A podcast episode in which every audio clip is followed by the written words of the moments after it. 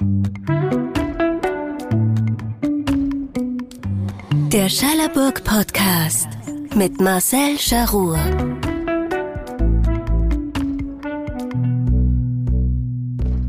Ja, herzlich willkommen zu einer neuen Folge unseres Schallercasts. Heuer dreht sich bei uns auf der Schallerburg alles um die Reiternomaden im frühmittelalterlichen Europa, die Hunnen, die Awaren, die Bulgaren und die Ungarn.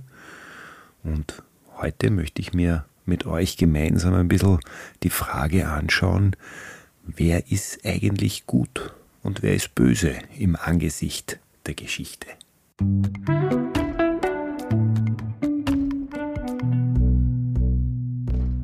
Die Reitervölker haben in der europäischen Geschichte selten eine gute Presse gehabt. Wenn man sich die Geschichte des frühen Mittelalters anschaut und ein bisschen darüber nachliest, was man so über diese Reitervölker geschrieben hat, dann liest man meistens von den brandschatzenden und mordenden Horden und dieses Bild hat sich in der Geschichte ganz lange gehalten. Die frühe Geschichte des Heiligen Römischen Reichs, wir erinnern uns alle an den Geschichtsunterricht, die Ottonen beginnen da das Reich im 10. Jahrhundert so langsam wieder aufzubauen, die ist noch ganz geprägt von diesem Bild und das Bild reicht fast so weit zurück, wie die Geschichtsforschung zurückgeht. Ein kleines Beispiel habe ich da heute für euch. 1894 hat ein gewisser Theodor Tupetz ein Lehrbuch geschrieben für die Lehrer in der K&K-Monarchie an den Bürgerschulen und in diesem Lehrbuch für Lehrer, für Lehrerbildungsanstalten, da steht über die Magyaren, also die Ungarn. Die Ungarn ein finnisches Volk, welches vom Ural her in Europa eingewandert war und im heutigen Ungarn seine Wohnsitze hatte, war durch seine verheerenden Raubzüge eine große Plage für Deutschland. Sie zerstörten die von Karl dem Großen gegründete Ostmark und drangen mordend und plündernd durch Süddeutschland bis nach Frankreich vor. Auch in Norddeutschland und Italien machten sie Einfälle. Das klingt nicht sehr einladend und er geht weiter auszuführen, dass die Kaiser in dieser frühen Zeit ganz große Probleme damit hatten, mit den Ungarn zurechtzukommen. Waren diese Reitervölker wirklich so böse, wie sie da geschildert werden? Ganz besonders gilt das ja für einen, dessen Name uns allen noch im Ohr klingt. Attila, der Hunnenkönig, ein Erzbösewicht, wenn man so möchte. Schon im Mittelalter hat man sich erzählt, er hätte bei der Belagerung von Köln 10.000 Jungfrauen töten lassen. Ein besonders eindrucksvolles Beispiel der Grausamkeit dieser hunnischen Horden, die da durch Europa gezogen sind im frühen Mittelalter, zumindest wenn man diesem Geschichtsbild glauben möchte.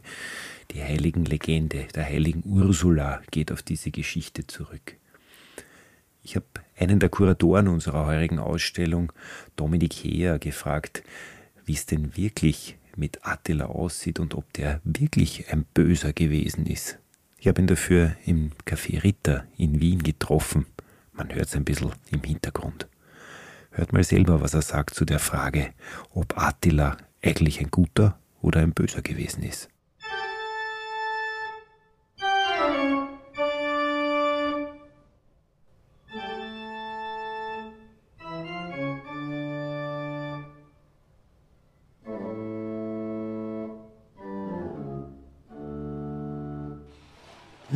Das ist wie immer und bei allen, allen Politikern, äh, und das war im Endeffekt eine Frage der Sichtweise. Also für seine Unterstützer war er natürlich ein guter.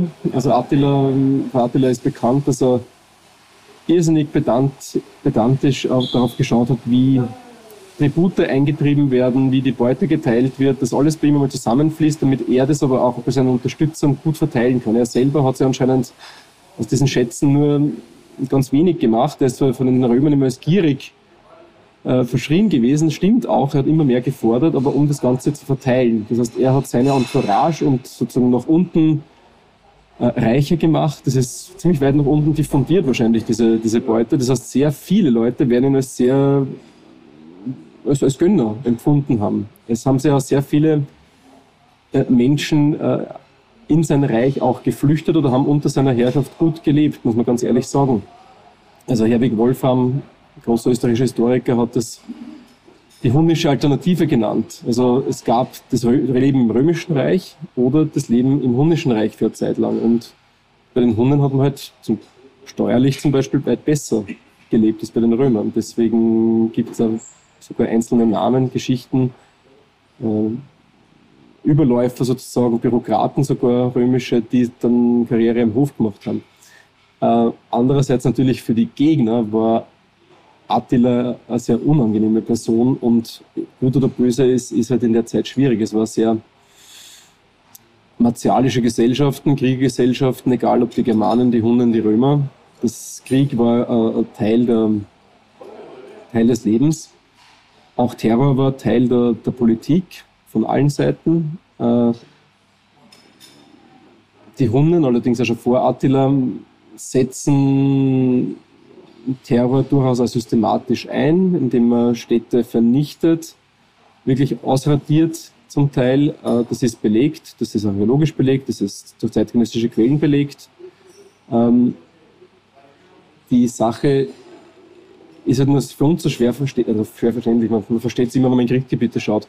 Aber es ist kalkulierter Terror. Man, man zerstört eine Stadt, um dann äh, so ein Schutzgeld zu erpressen, damit man nicht die nächste zerstört beziehungsweise auch einfach Gegenwehr im Keim erstickt. Und insofern war er beides. Ja. Er war ein guter Politiker sicher auf der einen Seite, sicher ein Wohltäter für seine Anhänger, andererseits natürlich aus heutiger Sicht auf jeden Fall ein, ein, ein Bösewicht, der sehr viel mit über Blut und Zerstörung äh, durchgesetzt hat.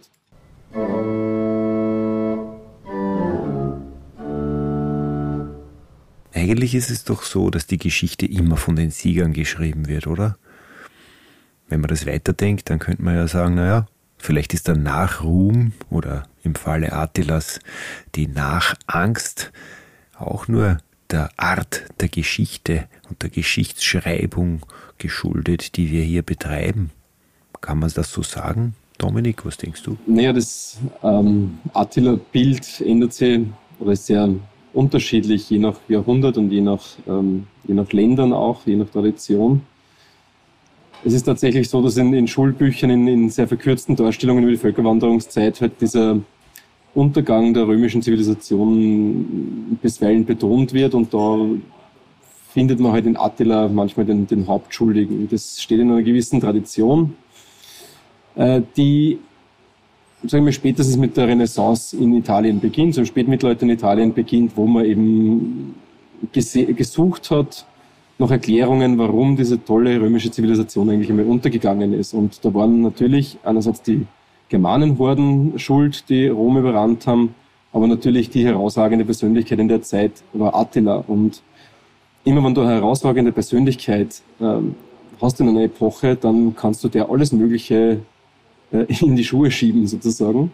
Also ähm, man, man, man nimmt dann einfach berühmte Namen auch her, um verschiedenste Katastrophen zu erklären. Also bis hin zur Beispiel venezianischen Geschichte, ähm, wo plötzlich auch Attila eine Rolle spielt, in dem, äh, der, der, der höchstpersönlich äh, Venedig mit seinen hundischen Truppen angreift, was völlig anachronistisch ist. Aber in späterer Zeit hat man Dinge einfach erklärt mit berühmten Namen und hat Attila überall dorthin gesetzt, äh, wo äh, Katastrophen in der Zeit oder wo, wo, wo dramatische Szenen passiert sind. Das gleiche in, in Gallien, wo man Bischöfe hochstilisiert hat zum, zu den Verteidigern ihrer Städte. Und egal, ob das zeitlich gepasst hat oder nicht, hat man Attila als Gegenspieler ausgedacht. Und so verdichtet sind im, im Laufe der Jahrhunderte einfach dieses Bild und äh, des Gegenspielers quasi und, und äh, ja, ähm, zementiert sich auch dann im Bewusstsein einfach ein, weil es so oft genannt wird, dass er einfach dann so einen fixen, einer fixen Position der Geschichte wird.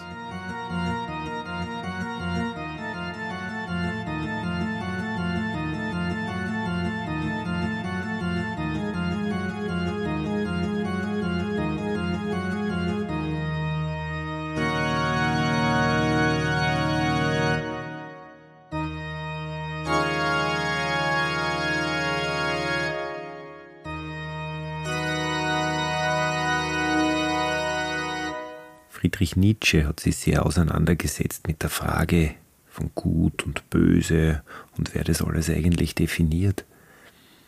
In seiner Schrift zur Genealogie der Moral kommt er zu dem Schluss, dass es die edlen, die vornehmen Menschen sind, die eigentlich das Gute darstellen.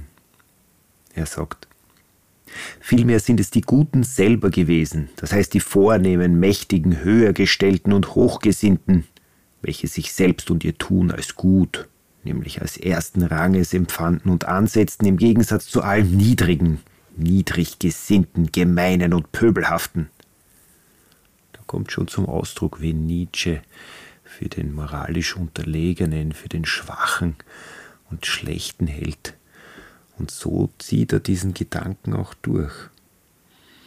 Am Ende, so Nietzsche, setzen sich aber genau diese Niederen, diese Pöbelhaften mit ihren Werten, mit ihrem Drang danach, selber die Guten zu sein, durch. Und das ist für Nietzsche die Wurzel allen Bösens. Und deswegen empfiehlt uns Nietzsche auch, uns jenseits von Gut und Böse zu stellen und das Chaos der Welt wieder selbst mit eigener Tat in den Griff zu bekommen. Eine Ideologie, eine Philosophie, die für das 20. Jahrhundert keine ganz gute gewesen ist. Aber wer sind diese einfachen Menschen? Vor wem fürchten sich die denn heute? Wenn man sich damit beschäftigt, wer uns heute Angst macht, dann fallen einem gleich die Flüchtlinge ein. Vor wenig haben wir uns in den letzten Jahren so gefürchtet, so sehr gefürchtet wie vor Flüchtlingen. Warum ist das eigentlich so? Ich habe in Wien Ruth Schöffel getroffen. Sie ist Pressesprecherin des UNHCR, des Flüchtlingshilfswerks der Vereinten Nationen, und sie weiß wie kein anderer, was es bedeutet, Flüchtling zu sein und für Flüchtlinge zu sprechen. Und ich habe sie gefragt, warum sich bei uns so viele Menschen vor Flüchtlingen fürchten. Das ist eine gute Frage. Also sie vor Flüchtlingen zu fürchten, würde ich sagen, kommt meistens aus einer sehr diffusen Angst heraus, wenn man selber keine Geflüchteten kennt, weil wenn man nämlich welche kennt, dann wird man herausfinden, dass das recht normale Menschen sind, vielleicht Menschen, mit denen man sich befreundet oder Menschen, die man nicht so sympathisch findet, aber also ich glaube, das Um und Auf ist immer, ähm, sich selber ein Bild zu machen und mit den Menschen selber mal zu reden. Wir haben mal vor einigen Jahren eine Umfrage gemacht und die Ergebnisse waren eigentlich nicht erstaunlich, aber vielleicht doch berichtenswert. Ähm, Menschen, die von Geflüchteten nur sehr entfernt erfahren in den Medien oder über irgendwelche Gespräche, die hatten viel mehr Skepsis als Leute, die jetzt vielleicht in größeren Städten leben, wo man mehr Leute trifft, wo man mit mehr Menschen in Kontakt kommt oder wo man halt zufällig vielleicht keine Ahnung, am Land oder in der Stadt neben irgendwem wohnt, der eben geflüchtet ist. Ähm, da waren wir mal dezidiert abgefragt, sozusagen dieses Fürchten oder diese Skepsis. Ähm, da war die so wie bei anderen Personen auch.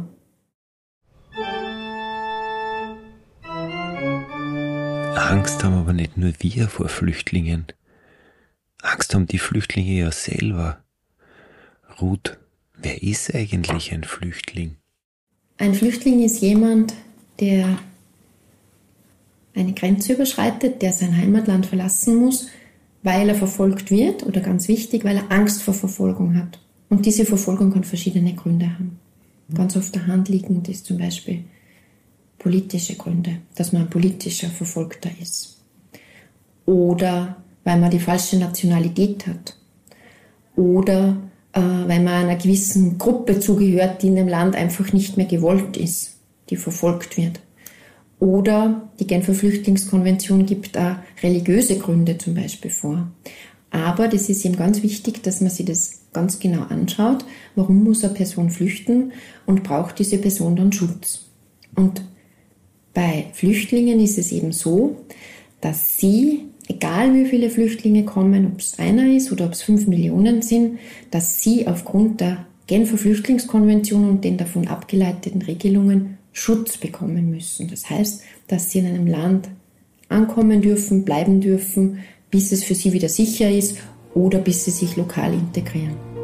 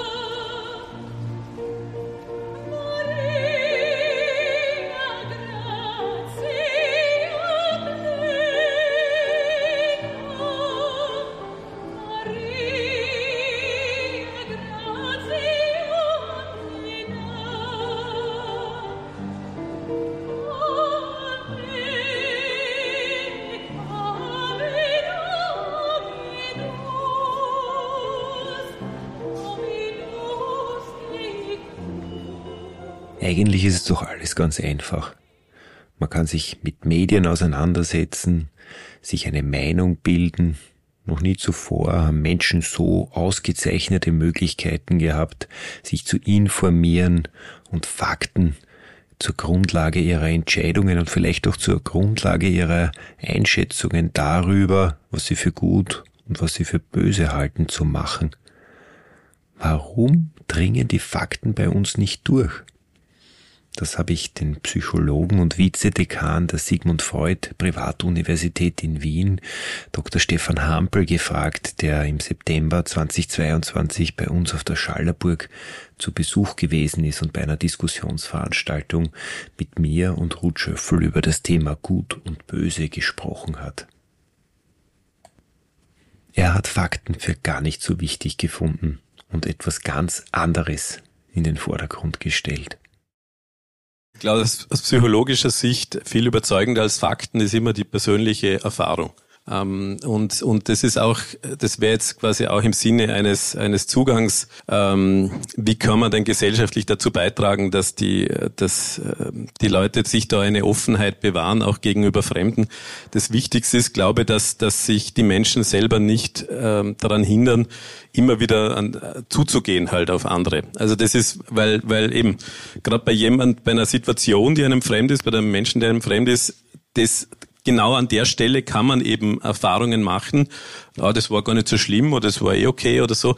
Und, und wenn man nur im Kopf ist und, und bei sich zu Hause alle Türen verriegelt und sich quasi versperrt gegenüber der Umwelt, ähm, dann kann sich's natürlich hochsteigern und dann äh, kann die, können die Ungeheuer in der Fantasie halt ähm, äh, wirklich frei walten. Und, und deswegen die Fakten, die sind, die helfen bedingt aber, aber das Wichtigste ist, dass die Leute die Möglichkeit haben, ähm, äh, positive Erfahrungen zu machen und immer wieder neue Erfahrungen zu machen, die halt eben positiv sind. Wenn schon einmal ein Psychologe im Haus ist, dann müssen wir auch über das Eingemachte reden. Ist es manchmal nicht ganz gut, wenn es das Böse in unserer Vorstellung gibt, in unserem Alltagsleben, die Angst und die Furcht gibt? Schützt uns das nicht auch ein wenig? Ähm, naja, ganz klassisch gesehen natürlich das, äh, die Fähigkeit, Angst zu haben oder sich zu sorgen, äh, das bewahrt uns natürlich auch vor vielen Problemen. Also ähm, das ist, das ist auch der Grund wahrscheinlich, warum es diese Anlage, diese menschliche Anlage halt gibt. Nur zugleich, äh, ich glaube, kann sich jeder sich selber einen Gefallen tun, indem er sich immer wieder vorwagt, in Bereiche, die einem nicht so ganz geheuer sind. Also äh, das heißt, äh, sich, sich ab und zu wieder was trauen, irgendwo hinzufahren, wo man sich nicht ganz so sicher fühlt. Ähm, ähm, und das reicht schon. Also ich habe schon äh, gehört mit es gibt immer noch Leute, für, für die reicht schon, wenn man über die tschechische Grenze fährt dass, äh, dass, dass man sich unsicher fühlt. Aber sich das mal zu trauen und mal dorthin zu gehen ähm, und das zu erfahren und, und, und vielleicht dann ist es das erste Mal ein kurzer Aufenthalt, das nächste Mal für ein bisschen längerer Aufenthalt. Aber es geht ja darum letztlich, dass man sich selber auch die, die Welt äh, um sich erweitert. Ähm, und ich glaube, das ist auch die größte äh, Möglichkeit, um sich vor überzogenen Ängsten selbst zu schützen, indem man immer wieder versucht, die eigene Komfortzone Zone zu, zu äh, verlassen und sich in, in Terrains vor, vorzuwagen, äh, in denen man sich nicht so sicher fühlt. Und dazu gehört es eben auch, einmal in ein Gespräch zu kommen mit jemandem, der einem vielleicht nicht so ganz vertraut ist, aber wo man neue Erfahrungen machen kann. Also eigentlich ist es ganz einfach. Auf die Erfahrungen kommt es an. Das ist eine Sache, die wir uns alle zu Herzen nehmen können. Und eine zweite Sache, die ein Gast bei unserer Diskussion mit Ruth und Stefan auf der Schallerburg im September 2022 ganz am Ende noch gesagt hat. Ganz lapidar, nachdem wir eineinhalb Stunden über Gut und Böse und für und wider gesprochen haben. Hirn einschalten. Das hilft manchmal, hat er gemeint, und da hat er nicht Unrecht. Ich habe noch nachgeblättert bei einigen Philosophen und Denkern des 19. Jahrhunderts und da findet man alles Mögliche, manches ziemlich kompliziert und manches glückhaft einfach.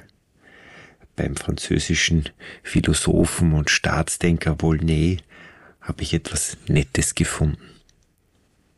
Was ist gut nach dem natürlichen Gesetz, lässt er in einem Frage- und Antwortspiel äh, in einem Buch, das er geschrieben hat über die Reiche und Betrachtungen über die Umwälzungen der Reiche und das natürliche Gesetz im Jahr 1842 geschrieben. Was ist gut nach dem natürlichen Gesetz? Alles, was darauf abzweckt, den Menschen zu erhalten und zu vervollkommnen. Und was ist übel? Alles, was darauf abzweckt, den Menschen zu vernichten und zu verschlechtern. Hirn einschalten und die ganz einfachen Grundsätze im Hinterkopf behalten, das tut's manchmal scheinbar auch. Ich wünsche euch alles Gute. Danke für eure Aufmerksamkeit in dieser Saison. Äh, auf der Schallerburg noch bis 6. November könnt ihr unsere Ausstellung Reiternomaden in Europa über die Hunden, die Awaren, die Bulgaren und die Ungarn sehen. Wenn ihr vorbeikommt, würden wir uns sehr freuen. Nächstes Jahr dreht sich bei uns auf der Schallerburg alles um das Thema Kindsein. Auch da wird es wieder jede Menge zu besprechen geben und ich freue mich auf euch. Alles Gute und bis bald. Geöffnet ist die Ausstellung Montag bis Freitag von 9 bis 17 Uhr, Samstag, Sonn- und Feiertags von 9 bis 18 Uhr. Übrigens, auch für Kinder bietet die Schallerburg ein spannendes Familienprogramm.